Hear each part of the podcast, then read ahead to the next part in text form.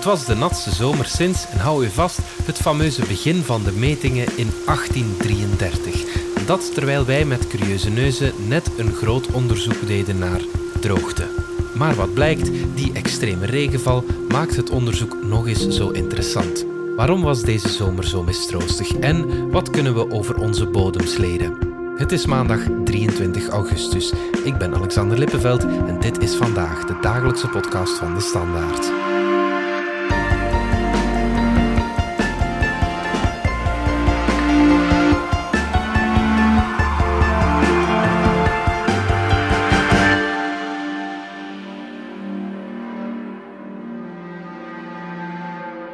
Het was een absolute rotzomer. Het regende pijpenstelen, het was koud, de zon scheen niet. Dat was althans ons gevoel. Maar zien we dat ook terug in de cijfers? David de Heenau van het Meteorologisch Instituut KMI geeft een iets genuanceerder beeld. Qua temperatuur, gemiddelde temperatuur, is het geen extreem. Het is zeker uiteraard niet te warm geweest. Het is ook niet de meest koude zomer die we gehad hebben. Maar er waren wel een aantal uitschieters, in de negatieve zin toch. Namelijk dat we wellicht geen enkele dag zullen hebben met temperaturen van meer dan 30 graden of 30 graden minstens in Ukkel. En dat is dan van de zomer van 1993 geleden. Dat zijn de zogenaamde tropische dagen, maar ook zomerse dagen met temperaturen tussen 25 en 30 graden, die kregen we minder vaak dan anders. Daar hebben we er 12 van gekregen tot nu toe. Uh, normaal gezien hebben we 23. Hè? Dus we zitten op de helft. De uitschieters waren er dus niet, maar gemiddeld genomen was de temperatuur vrij normaal. Toch zegt ons gevoel iets anders en daar heeft de zon wellicht iets mee te maken. Wat de zonneschijnduur betreft, en daar komen natuurlijk nog uren bij, zitten we ongeveer aan een, ja, tussen de 460 470. Uh, en normaal gezien is dat 578. Toch is het lang niet de somberste zomer aller tijden. Dus we zitten ook niet in de top 10 van de somberste zomers. Dus wat dat betreft, het is, het is duidelijk somber dan gewoonlijk. Maar we breken geen negatief record, als ik dat zo mag zeggen. Dan komen we bij de derde indicator, de regen. Het aantal neerslagdagen, dat was vrij normaal. 43 met een normaal cijfer van 44. Dus stel, er gaan nog dagen komen met neerslag erbij. Ja, oh, dat zal ongeveer binnen het normale liggen. Maar als het regende, dan was het niet gewoon wat gedruppel. Het verhaal van deze zomer is ja, vooral, uh, het heeft geregend. Het heeft veel geregend, maar op ongeveer een normaal aantal dagen. Dus als het geregend heeft, heeft het veel geregend. We zitten nu al aan 366 mm. Normaal gezien hebben we 225 mm in Ukkel. Dus dat betekent dat we ja, 60% meer hebben. Dus de natste zomer sinds het begin van de metingen in 1833. Op die ene indicator na, die van de neerslaghoeveelheid, breken we dus geen records. Maar die bepaalt natuurlijk veel. Toch zegt ons gevoel dat we zoveel slechter af waren dan normaal. Komt dat dan omdat we de laatste jaren verwend waren? Ja, dat denk ik wel. Als je rekent, vanaf 2017 hebben wij droogte gekend, vaak ook warm, minstens één hittegolf. Want dat zullen we dus ook niet hebben. Een hittegolf zullen we ook niet gekend hebben. En daarvoor moeten we teruggaan tot 2014. Nu ben ik daar persoonlijk niet kwaad omdat er geen hittegolf was, want extreme hitte, dat betekent code rood. We hebben in de voorbije zomers, dus 2020 en 2019, heb ik ook twee keer een, een code rood voor hitte afgekondigd. Ja, nu was het een code rood voor regen. Die code rood kondigde David de Heenau af op 14 juli. Het is nog maar de vierde keer sinds 2004 dat die code rood werd afgekondigd. De gevolgen waren bijzonder groot, dat weet u. Grote delen van het oosten van ons land stonden helemaal blank. Er vielen 41 doden en de materiële schade is immens. Voor een weerman valt dat bijzonder zwaar. Het weer is mijn passie. Ik ben er alle dagen mee bezig. En ik weet wel natuurlijk dat het weer slachtoffert en doden veroorzaakt. Heel vaak is dat in het buitenland, dat is erg. Maar in België zijn dat helemaal niet gewoon. Dus bij mij had dat een enorme impact. En allee, ik worstel daar eigenlijk nog een beetje mee. Maar wat is nu het moeilijkst voor een weerman? Code rood voor de hitte afkondigen of voor de regen? Het ergste vind ik de regen, persoonlijk. Hè? Maar dat is een ik, ga, ik ga u ook uitleggen waarom. Er zijn veertigtal slachtoffers gevallen Maar er is natuurlijk een enorme materiële schade. Langs de andere kant, als ik kijk naar de codes rood voor hitte, ja, die hebben meer dodelijke slachtoffers gemaakt. Hè? En dat blijkt dan nadien pas. Ja, dat er wellicht duizend doden zijn gevallen in die warme week in augustus vorig jaar. Toch komt dat minder als een schok over, heb ik de indruk. En, en dus ja, ben ik ook geneigd om die regen eerder naar voren te schuiven. Maar eigenlijk als het louter naar het aantal slachtoffers bekijkt, klopt het eigenlijk niet. Maar als je al de rest in ogenschouw neemt, traumatische karakter daaraan verbonden, ja, dan kom je toch bij die regen en die overstromingen uit, denk ik. Even terug naar het bredere plaatje. Hoe komt het nu dat deze zomer zo grauw en grijs was? Wat is daar de wetenschappelijke verklaring voor? Vlaanderen's favoriete weerman, Armand Pinzaliger, introduceerde een kleine halve eeuw geleden een begrip dat hij in zo goed als elk weerbericht liet terugkomen: de straalstroom. In de weerkaart teken ik vandaag eventjes, en u moet mij maar volgen. Kijkt ook ondertussen naar de straalstroom, staat hier, dat de straalstroom zich verwijdert. En dan zouden we weer van een weersverbetering kunnen spreken. Kijken eerst naar de straalstroom, dus hier komt koude lucht. En dankzij reeds de uitleg voorgaande kaarten van de straalstroom, eventjes een uitleg. Ik ga ze niet gecompliceerd maken. Maar wat is die straalstroom juist? De straalstroom dat is eigenlijk een rivier van lucht die snel beweegt, sneller dan zijn omgeving. En die ontstaat eigenlijk op een, een temperatuurscontrast die er is tussen de Noordpool en 30 graden noorderbreedte. Soms gaat de straalstroom rechtdoor aan een grote snelheid. Als er weinig wind is in de straalstroom, ja, dan heeft hij de neiging om zo wat te gaan bochten maken, te meanderen. Als die dan zich verplaatst, die golf kan blijven, maar als die golf zich verplaatst, ja, dan heb je eigenlijk bijvoorbeeld in, in de top van de golf heb je meestal mooier weer of droger weer. In het dal heb je depressies en, en meer laagdrukgebieden en meer regen. Zolang dat, dat systeem zich verplaatst, heb je dus een afwisseling van drogere perioden en natte perioden. Afhankelijk van waar ons land ligt ten opzichte van die straalstroom, hebben we dus goed of slecht weer. Normaal gezien verplaatst de straalstroom zich, maar de laatste jaren is die minder actief en heb je langere periodes van hetzelfde weer. En waarom is die minder actief? Omdat dat temperatuurscontrast tussen de Noordpool en, en, en dus, uh, laten we zeggen, Kreeftskeerkring is verminderd. En dan heb je dus een luiere straalstroom. De oorzaak van die hogere temperaturen ligt voor de hand: de klimaatopwarming. Bosbranden in Siberië, niemand dacht daaraan. Maar het is derde jaar op rij. Grote Noordpoolcirkel, 30 graden en meer, meerdere jaren na één. Groenland, meer afsmelting van ijs. Uh, we hadden dat vorig jaar, we hebben dat dit jaar. Je hebt dan die extreme hittegolf gehad in juni of begin juli in, in, in Canada. Dus als je daar dan nog een keer en warmte hebt en CO2 die de lucht in gaat, dat hebben we best niet te veel. En dat versterkt natuurlijk alles. Hè. Als je daar uh, meer afsmelting van ijs hebt, minder sneeuw. Uh, sneeuw en ijs, ja, die weerkaatsen eigenlijk zonlicht goed. Hè. Ja, als je dat ook wegneemt, ja, dan gaat de bodem daar ook meer opwarmen. Dan ben je weer vertrokken. Dus dat is weer een versterkend effect. En zo raak je inderdaad in die vicieuze cirkel. Al wat in dat ten noorden van ons gebeurt en opwarmt, is voor die straalstroom een slechte zaak. En wij hebben nu de pech gehad om in het slechte deel van de straalstroom te blijven hangen gedurende ja, een groot deel van de zomer. De voorbije jaren werden we om de oren geslagen met berichten dat het grondwaterpeil verontrustend laag staat en dat de droogte liefst zo snel mogelijk stopt. We hadden een stevig neerslagtekort. Ja, dus 479 mm tekort tussen 1 januari uh, 17 en 31 12 20. Wat betekent dat? Dat is ongeveer uh, zes maand regen die we niet gehad hebben op een vier jaar tijd. Het heeft nu zoveel geregend. Zijn we er dan ook vanaf? Staat ons grondwater weer op een aanvaardbaar peil? Dat is wel teruggelopen nu, maar dat is niet ingehaald. Ik denk dat we nu ruw geschat, dat we nu met een neerslagtekort zitten van drie, tussen de drie en de vier maand. Met andere woorden, het zou beter toch nog wat langer regenen. Het is moeilijk uit te leggen, want mensen zeggen van zo snert zomer hè, en nu, nu is alles opgelost. Ja, we kunnen er weer voor een tijdje tegen, dat is zeker juist.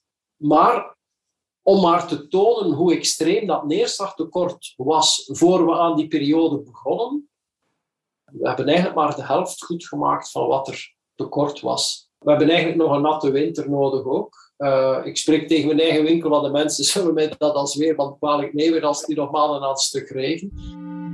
Bij grondwater en droogte dan denken we hier bij de standaard aan Curieuze Neuzen in de Tuin. Het onderzoek naar droogte dat we met de krant doen, samen met de Universiteit Antwerpen, in 5000 tuinen in Vlaanderen.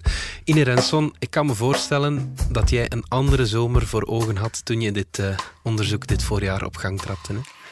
Ja, dat klopt. Hè. We hebben uh, het grootste burgeronderzoek ooit gelanceerd naar hitte en droogte. Dat was en is nog steeds de baseline. Ja. ja, als je dan ziet dat we met de natste zomer zitten in 200 jaar en dat, dat bouwde zich stilaan al op van in het voorjaar, dan zag je juli, oei oei, die gigantische watersnood en nu nog steeds in augustus wordt het niet beter. Ja, dan denk je, oké, dit project is letterlijk in het water gevallen. Hè. Het is gewoon een recept voor een flop. Maar dat is het niet. Het heeft jullie onderzoek niet gedwarsboomd? Nee, in tegendeel toen ik deze zomer de eerste keer contact opnam met de onderzoekers van de UA, eh, hmm. met wie we dit project dus uitvoeren. Eh, het is misschien bijna ongepast om te zeggen, maar klonk er vanuit wetenschappelijke optiek daar bijna euforie. Hmm. Het idee is van, kijk, dit is een onverhoopt geschenk voor ons, deze hmm. extreme zomer. Dit is eigenlijk beter dan we hadden kunnen dromen. Oké. Ja, leg dat eens uit, want ja, je hoopt op droogte, je krijgt het tegenovergestelde. Ja, wel, het project bekijkt eigenlijk wat het effect is van extremer wordend weer op onze tuinen. Hè? Hoe onze tuinen daarop reageren en hoe onze tuinen kunnen bufferen, als airco kunnen werken, maar ook als spons. Nu, mhm. Extremer weer, dat kan zowel heet en droog zijn als koud en nat. Ja. We hebben sensoren in de bodem zitten die vocht en temperatuur meten. Hè. Mhm. Natuurlijk, om, omwille van de voorbije jaren, de trend die je zag, dachten we het wordt heet en droog. Dat is de trend die je zag, hè, de droge zomers. Dus we gaan ons project daarop focussen. Dat wordt de baseline naar buiten uh, toe. Maar natuurlijk, met die sensoren kan je evengoed extreme wateroverlast meten en kijken hoe onze tuinen daarop reageren. Het is uiteindelijk ook de keerzijde van dezelfde medaille. Ja, ja, ja inderdaad. David de Henau die zei al dat deze zomer een pak natter was uh, dan normaal. Zien de onderzoekers dat ook met hun ja, befaamde gazondolken? Ja, want dus ja, het unieke aan deze situatie is dat als je die natste zomer hebt in 200 mhm. jaar, dat wij dan toevallig nu 5000 sensoren overal in Vlaanderen in de grond hebben zitten, die exact uh, berekenen hoeveel vocht er dan in de bodem zit. Dus dat is een enorme meevaller dat we die juist nu hebben. Um, en wat blijkt nu? Er is nog een ander toeval. Eigenlijk een van de onderzoekers uh, van uh, Curieuze Neuzen mhm. had vorig jaar als testcase alles een dolk in zijn tuin geïnstalleerd. Ja. Uh, om te zien hoe die toestellen werken, of dat allemaal lukt. En ja, die, hij heeft ook de data van vorige zomer. Oh op exact dezelfde plek, in dezelfde tuin. Mhm. En hij kan dus één op één vergelijken met dit jaar. En die zomer van vorig jaar, dat was er een met hittegolven vooral, zo herinner ik mij die toch. En veel droogte. Ja, dus de zomer van vorig jaar zit in ons collectief geheugen en staat ook geboekstaafd officieel als een van de warmste, nee, niet een van de warmste, sorry, een van de droogste van de voorbije eeuw. Terwijl deze, de zomer nadien, de natste is hè, in 200 jaar. Dus dat geeft een unieke kans om te vergelijken wat het verschil is. En dan zie je effectief dat die gazondolk dat zo heeft opgemeten. Hè, dat je dus veel meer vocht in die bodem hebt, die curve, als je dat in een grafiekje trekt, dan zie je al van in, uh, na half juni, toen het nog vrij droog was, maar dan zie je plots dat bodemvocht de lucht inschieten. Dat gaat voorbij de 30 procent en dan in juli naar pieken van 40 tot 50 procent bodemvocht. Je moet je daarbij voorstellen, neem een zandbak waar de helft zand en de helft water zit. Ja, dat is geen zandbak meer. Nee, dat is een modderpoel. Dus dat is eigenlijk bijna het verzadigingspunt van wat een, een bodem kan bereiken. Ja. En als je dat vergelijkt met vorig jaar, dan zie je dat in diezelfde tuin het vochtgehalte in de bodem heel veel lager was. Dus die grafieken lopen gigantisch uit elkaar. Ja, ja, dus daar was uh, zwart op wit uh, het bewijs nog eens. We hebben elk jaar cijfers van het KMI over regen, droogte, temperatuur, al die dingen. Wat brengen de data van curieuze neuzen daar nog bovenop? Ja, dus het KMI eh, kan specifiek zeggen uh, van dag tot dag hoeveel regen precies gevallen is op welke plek. Mhm. Die cijfers heb je. Mhm. Daarnaast heb je uh, de Vlaamse Milieumaatschappij die de grondwaterstanden bijhoudt. Ja. Maar daartussen zit een missing link.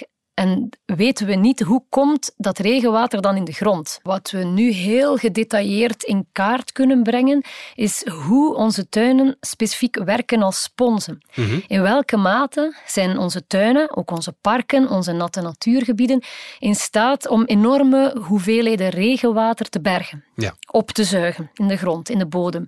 Uh, essentieel, want ja, al het water dat door een tuin wordt opgezogen, elke liter die wordt gebufferd, is een liter water die minder overlast geeft bij extreme watersnood. Hè. dat is allemaal water dat niet uh, in de riolen terechtkomt, dat niet uh, op straat gaat stromen als het te veel is. Dus alles wat een tuin slikt, mm -hmm. is eigenlijk uh, is een enorme buffer. Mm. En dat zal Curieuze Neuzen specifiek in kaart kunnen brengen. Heel gedetailleerd. Hoe goed werken onze tuinen eigenlijk als sponsen? Dat is een, eh, een, een, vraag die we kunnen beantwoorden. In grote lijnen blijkt al dat dat gigantisch is. De onderzoekers hebben berekend, het is nog back of the envelope, dus het is in grote lijnen grofweg berekend, mhm. maar in eerste cijfers blijkt dat onze tuinen 4100 Olympische zwembaden aan regenwater hebben gebufferd. Oké, stel je voor dat die tuinen er niet waren geweest en dat alles gewoon beton was. Ja. Ja, dat is eigenlijk een, een, een heel duidelijke conclusie. Hè. Onze tuinen, collectief, kunnen ons deels beschermen tegen de volgende zondvloed. Mhm. En tegen dramatisch, uh, dramatische omstandigheden die hoe dan ook nog zullen voorvallen. Mhm. En dat is iets wat we eigenlijk niet zo goed beseffen altijd. Achter onze gevels zit een enorme mogelijkheid om er iets aan te doen. Hè. We hoeven ons niet altijd te beschermen voor water, achter dijken te verschansen. Dat gaat ook niet meer in dit geval. We gaan moeten leren leven met dat water en onze tuinen gaan daar een enorme hulp bij zijn. Stel dat we onze tuinen en groenzones massaal verharden, dan gaat bij het volgende nieuws over een extreem waterevent, weersevent, het gevolg nog dramatischer zijn. Ja. En, en doen we het omgekeerde, dan kunnen we de gevolgen van een zondvloed toch een beetje temperen. Ja, ja, ja, ja. Uiteindelijk maken die tuinen een enorm verschil in economische en ecologische kost en ook in het menselijk leed dat daarbij komt kijken. En wat maakt dan een tuin tot een goede spons?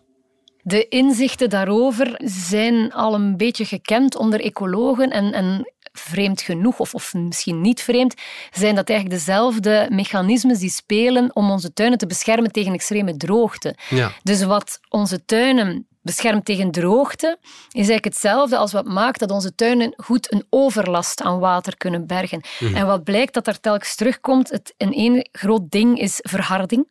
Mhm. Hoe meer verharding in een tuin of in de regio daar rond, hoe harder een tuin zal moeten werken, waar het dan wel groen is, om al het water te slikken. Ja. Dus verhardingsgraad zal een belangrijke parameter zijn om te bepalen of een tuin een goede spons is of niet. Ja. Neem een stad, een, een, verharde regio met heel veel kleine tuintjes, kleine oppervlakte groen. Die individuele tuintjes zullen heel hard moeten werken. Ja, ja, ja. Dus daar zullen uh, die onderzoekers binnenkort, in september wordt dat vrijgegeven, zullen ze patronen inzien, zullen ook exacte cijfers over vrijgegeven worden. Een ander ding waarvan we nu ook al weten dat het belangrijk zal zijn, is vegetatie. Mhm. De rol van bomen, van planten in je tuin. Heel concreet, als het regent, we kennen allemaal het fenomeen. Je schuilt onder een boom ja. en je wordt niet meteen nat. Nee. Water blijft een hele eind liggen nog op de bladeren, op het bladerdek en gaat dan geleidelijk aan via de stam, via stelen van planten naar beneden druppelen. Mhm. Zeker bij extreme regenval kan een boom of kunnen planten voor een buffer zorgen. Ja. Die zorgen voor vertraging, die dus cruciaal is om ervoor te zorgen dat de onderliggende bodem het water kan blijven slikken. Ja, ja dat is al één. En een tweede ding is natuurlijk dat vegetatie dan vervolgens ook um, als een um, verdampingsmechanisme werkt. Hè. Dus bomen met wortels zuigen een deel van het grondwater weer op en geven het weer vrij via hun bladeren. Dus dat groen werkt eigenlijk dubbel als, als parameter of, of, als facilitator om eigenlijk om te gaan met uh, extreme regenval. Ik wou tot slot vragen, Ine, of we nu ergens geen kans gemist hebben om meer bij te leren over droogte. Maar als ik het goed heb, dan speelt eigenlijk exact hetzelfde als bij extreme regen. Klopt dat? Het is effectief de keerzijde van dezelfde medaille. Hè? Dat is echt iets wat uit langdurig ecologisch onderzoek al is gebleken. Hè? Als een tuin werkt als spons, dan is dat evenzeer belangrijk om het weinige water op te vangen dat er valt in droogteperiodes, mhm. als het vele water dat valt in periodes van hevig neerslag. Die sponswerking blijft dezelfde. Hè. Als je heel veel verharding hebt, is de kans ook groter dat je een, een, een, in een dorre omgeving zit, dat je dus een drogere tuin zult hebben. Mhm. Ehm, vegetatie speelt een cruciale rol, want we weten ook dat um, gazons die eruit zien als een biljarttafel, heel kort afgereden gras met weinig bomen, dat die sneller uitdrogen. Mhm. Het was inderdaad de bedoeling geweest van Curieuze Neuzen, dat was toch wat we hadden gedacht, om dat mechanisme specifiek in kaart te brengen. Hè. Mhm. Hoe snel drogen onze tuinen uit? Hoe snel wordt het gras bruin? Ja.